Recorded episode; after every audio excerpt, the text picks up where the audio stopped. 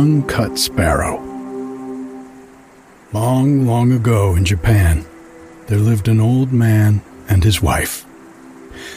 The old man was a good, kind hearted, hard working old fellow, but his wife was a regular crosspatch who spoiled the happiness of her home by her scolding tongue. She was always grumbling about something from morning to night. The old man had for a long time ceased to take any notice of her crossness. He was out most of the day at work in the fields, and as he had no child, for his amusement when he came home, he kept a tame sparrow. He loved the little bird just as much as if she had been his child. When he came back at night after his hard day's work in the open air, it was his only pleasure to pet the sparrow, to talk to her and to teach her little tricks, which she learned very quickly. The old man would open her cage and let her fly about the room, and they would play together. Then, when supper time came, he always saved some tidbits from his meal with which to feed his little bird. Now, one day, the old man went out to chop wood in the forest and the old woman stopped at home to wash clothes. The day before, she had made some starch, and now, when she came back to look for it, it was all gone. The bowl which she had filled full yesterday was quite empty. While she was wondering who could have used or stolen the starch, down flew the pet sparrow and bowing her little feathered head, a trick which she had been taught by her master. The pretty bird chirped and said, It is I who have taken the starch. I thought it was some food put out for me in that basin, and I ate it all. If I have made a mistake, I beg you to forgive me. Tweet, tweet, tweet. You see from this that the sparrow was a truthful bird, and the old woman ought to have been willing to forgive her at once when she asked her pardon so nicely. But not so. The old woman had never loved the sparrow, and had often quarreled with her husband for keeping what she called a dirty bird about the house saying that it only made extra work for her. Now she was only too delighted to have some cause of complaint against the pet. She scolded and even cursed the poor little bird for her bad behavior. And not content with using these harsh, unfeeling words, in a fit of rage, she seized the sparrow who all this time had spread out her wings and bowed her head before the old woman to show how sorry she was, and fetched the scissors and cut off the poor little bird's tongue. I suppose you took my starch with that tongue. Now you may see what it is like to go without it. And with these dreadful words, she drove the bird away not caring in the least what might happen to it, and without the smallest pity for its suffering, so unkind was she. The old woman, after she had driven the sparrow away, made some more rice paste, grumbling all the time at the trouble, and after starching all her clothes, spread the things on boards to dry in the sun instead of ironing them as they do in England. In the evening, the old man came home. As usual, on the way back, he looked forward to the time when he should reach his gate and see his pet come flying and chirping to meet him, ruffling out her feathers to show her joy, and at last coming to rest on his shoulder. But tonight, the old man was very disappointed. for not even the shadow of his dear sparrow was to be seen. He quickened his steps, hastily drew off his straw sandals, and stepped on to the veranda. Still, no sparrow was to be seen. He now felt sure that his wife, in one of her cross tempers, had shut the sparrow up in its cage. So he called her and said anxiously, Where is Suzume san today? The old woman pretended not to know at first and answered, Your sparrow? I am sure I don't know. Now I come to think of it, I haven't seen her all afternoon. I shouldn't wonder if the ungrateful bird had flown away and left you after all your petting. But at last, when the old man gave her no peace, but asked her again and again, insisting that she must know what had happened to his pet, she confessed all. She told him crossly how the sparrow had eaten the rice paste she had specially made for starching her clothes, and how, when the sparrow had confessed to what she had done, in great anger, she had taken her scissors and cut out her tongue, and how finally she had driven the bird away and forbidden her to return to the house again. Then the old woman showed her husband the sparrow's tongue, saying, Here is the tongue I cut off. Horrid little bird, why did it eat all my starch? How could you be so cruel? Oh, how could you be so cruel? was all that the old man could answer. He was too kind hearted to punish his shrew of a wife but he was terribly distressed at what had happened to his poor little sparrow. What a dreadful misfortune for my poor Suzume san to lose her tongue, he said to himself. She wouldn't be able to chirp any more, and surely the pain of cutting it out in that rough way must have made her ill. Is there nothing to be done? The old man shed many tears after his cross wife had gone to sleep. While he wiped away the tears with the sleeve of his cotton robe, a bright thought comforted him. He would go and look for the sparrow on the morrow. Having decided this, he was able to go to sleep at last. The next morning, he rose early, as soon as ever the day broke and snatching a hasty breakfast, started out over the hills and through the woods, stopping at every clump of bamboos to cry, Where, oh, where does my tongue cut sparrow stay? Where, oh, where does my tongue cut sparrow stay? He never stopped to rest for his noonday meal and it was far on in the afternoon when he found himself near a large bamboo wood. Bamboo groves are the favorite haunts of sparrows. And there, sure enough at the edge of the wood, he saw his own dear sparrow waiting to welcome him. He could hardly believe his eyes for joy and ran forward quickly to greet her. She bowed her little head and went through a number of the tricks her master had taught her to show her pleasure at seeing her old friend again. And, wonderful to relate, she could talk as of old.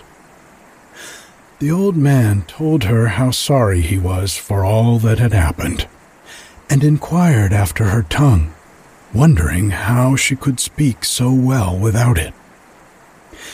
Then the sparrow opened her beak and showed him that a new tongue had grown in place of the old one, and begged him not to think any more about the past, for she was quite well now.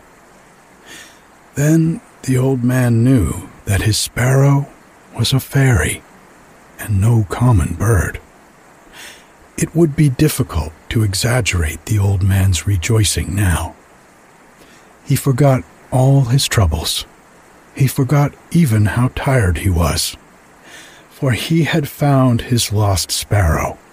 And instead of being ill and without a tongue as he had feared and expected to find her, she was well and happy and with a new tongue, and without a sign of the ill treatment she had received from his wife. And above all, she was a fairy. The sparrow asked him to follow her, and flying before him, she led him to a beautiful house in the heart of a bamboo grove. The old man was utterly astonished when he entered the house to find what a beautiful place it was. It was built of the whitest wood. The soft, cream colored mats, which took the place of carpets, were the finest he had ever seen. And the cushions that the sparrow brought out for him to sit on were made of the finest silk and crepe. Beautiful vases and lacquer boxes adorned the tokonoma of every room. The sparrow led the old man to the place of honor, and then, taking her place at a humble distance, she thanked him with many polite bows for all the kindness he had shown her for many long years. Then the Lady Sparrow, as we will now call her, introduced all her family to the old man this done, her daughters, robed in dainty crepe gowns, brought in on beautiful old fashioned trays a feast of all kinds of delicious foods, till the old man began to think he must be dreaming. In the middle of the dinner, some of the sparrow's daughters performed a wonderful dance called the Suzume Odori, or the sparrow's dance to amuse the guest. Never had the old man enjoyed himself so much. The hours flew by too quickly in this lovely spot, with all these fairy sparrows to wait upon him and to feast him and to dance before him. But the night came on, and the darkness reminded him that he had a long way to go and must think about taking his leave and return home. He thanked his kind hostess for her splendid entertainment and begged her for his sake to forget all she had suffered at the hands of his cross old wife. He told the Lady Sparrow that it was a great comfort and happiness to him to find her in such a beautiful home and to know that she had wanted for nothing. It was his anxiety to know how she fared and what had really happened to her that had led him to seek her. Now he knew that all was well. He could return home with a light heart. If ever she wanted him for anything, she only had to send for him, and he would come at once. The Lady Sparrow begged him to stay and rest several days and enjoy the change. But the old man said he must return to his old wife, who would probably be cross at his not coming home at the usual time, and to his work, and therefore, as much as he wished to do so, he could not accept her kind invitation. But now that he knew where the Lady Sparrow lived, he would come to see her whenever he had the time. When the Lady Sparrow saw that she could not persuade the old man to stay longer, she gave an order to some of her servants, and they at once brought in two boxes, one large and the other small. These were placed before the old man and the Lady Sparrow asked him to choose whichever he liked for a present, which she wished to give him.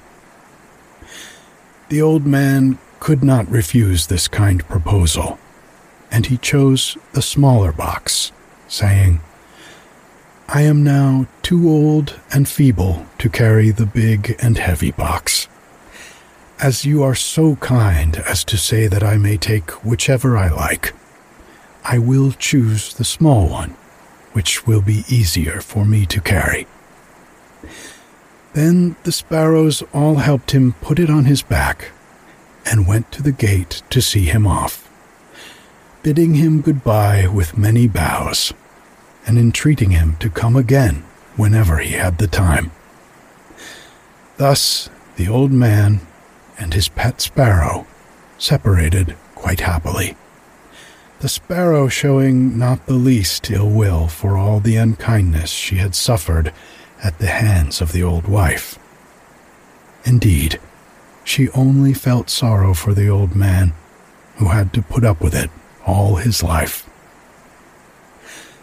When the old man reached home, he found his wife even crosser than usual.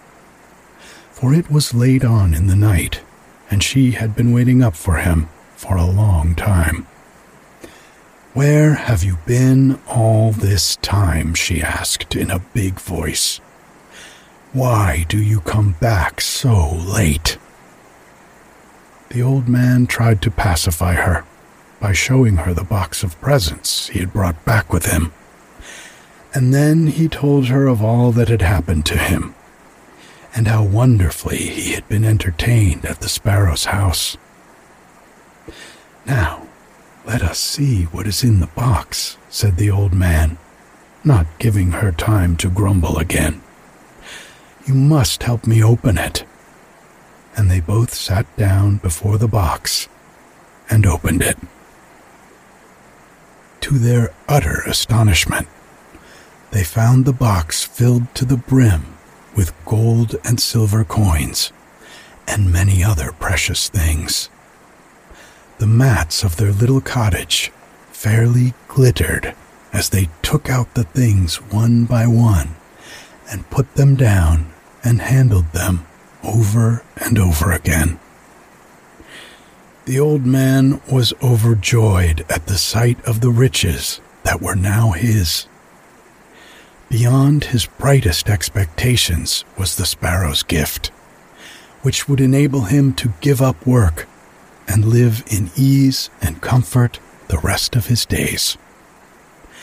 He said, Thanks to my good little sparrow. Thanks to my good little sparrow, many times. But the old woman, after the first moments of surprise and satisfaction at the sight of the gold and silver were over, could not suppress the greed of her wicked nature. She now began to reproach the old man for not having brought home the big box of presents. For, in the innocence of his heart, he had told her how he had refused the large box of presents which the sparrows had offered him preferring the smaller one because it was light and easy to carry home. You silly old man, said she. Why did you not bring the large box? Just think what we have lost. We might have had twice as much silver and gold as this. You are certainly an old fool, she screamed and then went to bed as angry as she could be. The old man now wished that he had said nothing about the big box, but it was too late. The greedy old woman, not contented with the good luck which had so unexpectedly befallen them, and which she so little deserved, made up her mind, if possible, to get more. Early the next morning, she got up and made the old man describe the way to the sparrow's house. When she saw what was in her mind, he tried to keep her from going, but it was useless. She would not listen to one word he said. It is strange that the old woman did not feel ashamed of going to see the sparrow after the cruel way she had treated her in cutting off her tongue in a fit of rage but her greed to get the big box made her forget everything else. It did not even enter her thoughts that the sparrows might be angry with her, as indeed they were, and might punish her for what she had done. Ever since the Lady Sparrow had returned home in the sad plight in which they had first found her, weeping and bleeding from the mouth, her whole family and relations had done little else but speak of the cruelty of the old woman. How could she, they asked each other, inflict such a heavy punishment for such a trifling offense as that of eating some rice paste by mistake. They all loved the old man who was so kind and good and patient under all his troubles. But the old woman they hated, and they determined, if they ever had the chance, to punish her as she deserved. They had not long to wait. After walking for some hours, the old woman had at last found the bamboo grove which she had made her husband carefully describe. And now she stood before it, crying out, Where is the tongue cut sparrow's house? Where is the tongue cut sparrow's house? At last, she saw the eaves of the house peeking out from amongst the bamboo foliage she hastened to the door and knocked loudly. When the servants told the Lady Sparrow that her old mistress was at the door asking to see her, she was somewhat surprised at the unexpected visit, after all that had taken place, and she wondered not a little at the boldness of the old woman in venturing to come to the house. The Lady Sparrow, however, was a polite bird. And so she went out to greet the old woman, remembering that she had once been her mistress. The old woman intended, however, to waste no time in words. She went right to the point, without the least shame, and said, You need not trouble to entertain me as you did my old man. I have come myself to get the box which he so stupidly left behind. I shall soon take my leave if you will give me the big box. That is all I want. The Lady Sparrow at once consented and told her servants to bring out the big box. The old woman eagerly seized it and hoisted it onto her back and without even stopping to thank the Lady Sparrow, began to hurry homewards. The box was so heavy that she could not walk fast, much less run, as she would have liked to do. So anxious was she to get home and see what was inside the box. But she had often to sit down and rest herself by the way. While she was staggering along under the heavy load, her desire to open the box became too great to be resisted. She could wait no longer, for she supposed this big box to be full of gold and silver and precious jewels, like the small one her husband had received. At last, this greedy and selfish old woman put down the box by the wayside and opened it carefully, expecting to gloat her eyes on a mine of wealth. What she saw, however, so terrified her that she nearly lost her senses. As soon as she lifted the lid, a number of horrible and frightful looking demons bounced out of the box and surrounded her as if they intended to kill her. Not even in nightmares had she ever seen such horrible creatures as her much coveted box contained. A demon with one huge eye right in the middle of its forehead came and glared at her. Monsters with gaping mouths looked as if they would devour her. A huge snake coiled and hissed about her. and a big frog hopped and croaked towards her. The old woman had never been so frightened in her life and ran from the spot as fast as her quaking legs would carry her, glad to escape alive. When she reached home, she fell to the floor and told her husband with tears all that had happened to her and how she had nearly been killed by the demons in the box. Then she began to blame the sparrow, but the old man stopped her at once, saying, Don't blame the sparrow. It is your wickedness which has at last met with its reward. I only hope this may be a lesson to you in the future. The old woman said nothing more, and from that day she repented of her cross, unkind ways, and by degrees became a good old woman, so that her husband hardly knew her to be the same person. And they spent their last days together happily, free from want or care, spending carefully the treasure the old man had received from his pet, the tongue cut sparrow. Good night.